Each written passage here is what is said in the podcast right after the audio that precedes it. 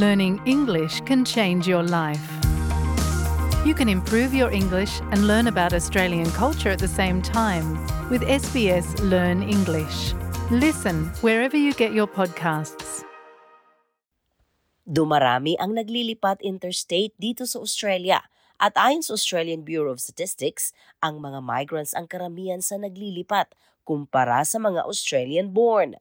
Ang paglipat sa isang bagong bansa ay nangangahulugan ng malaking proseso ng pag-aayos o adjustments kaya ang paglipat sa ibang estado ay maaaring nangangahulugang mag-adjust ka sa pangalawang pagkakataon. Sinabi ni Lori Noel, ang Public Affairs Manager ng Settlement Services Provider na AMIS Australia.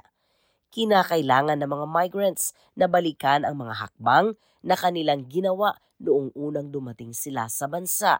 Australia is a federal nation, so all of the states have different systems, services, and laws. So many of the things that migrants have arranged when they first arrive in Australia in one of the states probably need to be arranged again when they move interstate. Ang iyong checklist sa paglipat ay dapat maglalaman ng mga sumusunod.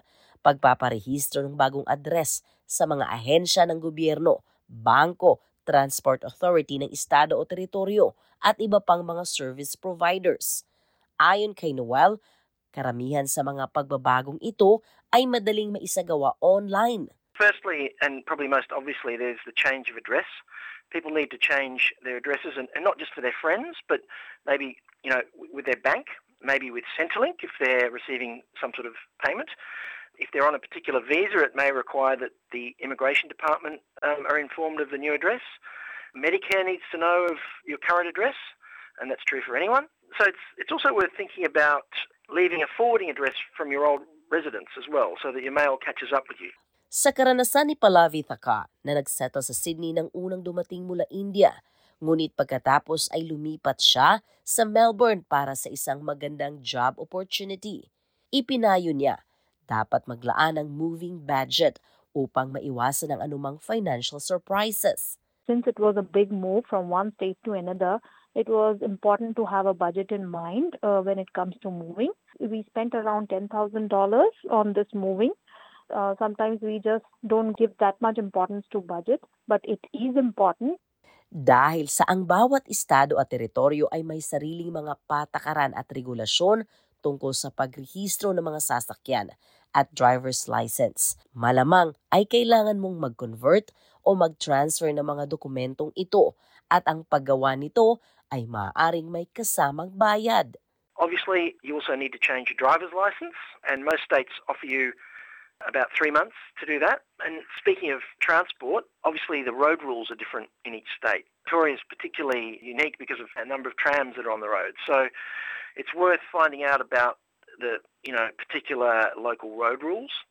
Also, public transport systems are different. Ticketing is different, and some places are better served with public transport than others. Ang pagboto ay compulsory sa Australia, kaya tuwing ikaw ay lilipat, kailangan mong i-update ang iyong address sa talaan ng mga botante o maaaring tanggalin ang iyong pangalan at hindi ka na makaboto. Sinabi ni Noel ang Australian Electoral Commission ay nag-aalok ng iba't ibang mga opsyon upang ma-update ang iyong detalye ng iyong rehistro. You probably need to inform the Australian Electoral Commission of, your move, and then when you reach the new state, you need to enrol in that state to be able to vote. Technically, it's compulsory to vote. You know, you can be fined if you don't, you know, enrol when you're eligible to. Samantala, mayroong pambansang curriculum sa Australia na sinusunod anumang lugar na iyong tinitirhan o anumang uri ng eskwelahan na iyong pinapasukan. Gayunpaman, iminungkahi ni Lori Noel mula AMES na ang pagsagawa ng pananaliksik ay makatulong sa iyo sa pag-e-enroll dahil nagkakaiba ang mga termino ng paaralan, certificates at subjects. If you have kids or even if an adult is involved in training or education, it's worth knowing about you know the system in the particular state you're moving to. For instance, schools in different states have different term and holiday times. They offer different subjects and courses, so it's worth um, getting your head around that. Ipinapayo rin ni Pallavi Thakar na suriin ang mga insurance companies bago maglipat dahil maaaring magkaiba ang mga premium at mga service providers sa bawat estado o teritoryo. We realized that the insurance company, the health insurance, charge more because of the Victorian laws and regulations. You need to check all your providers who are operating in one state whether they are able to give you the same in the other state as well because state to state uh, services differ and uh, the operators differ. May ilang mga pamilyang migrante ang naghahanap ng mga cultural community groups upang makasama sa mga grupong ito at makahanap ng mga support network, pati na rin upang humingi ng gabay tungkol sa kanilang bagong tahanan.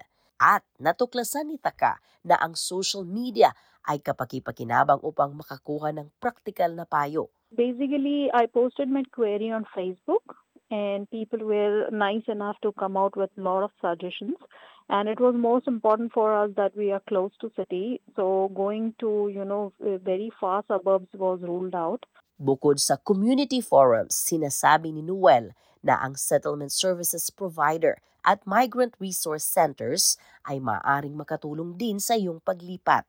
Government has a uh, translation and interpreter service that's available and free to people.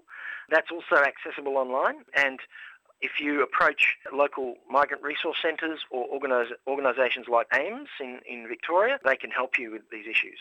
Mahalagang tandaan din na ang Australia ang may isa sa pinakamahigpit na batas ng quarantine sa buong mundo at isa rin ito sa mga dapat na isaalang-alang kapag lilipat interstate. Kaya ipinapayo na iwanan ang mga halaman, produkto mula sa hayop o animal products at kagamitang pang-agrikultura na maaring ipinagbabawal. Para sa karagdagang impormasyon, bisitahin ang Interstate Quarantine website ng Australian Government. Ang ulat na ito ay binuo ni Harita Mita na isinarin sa ating wika. Ako, si Sheila Joy Labrador para sa SBS Filipino.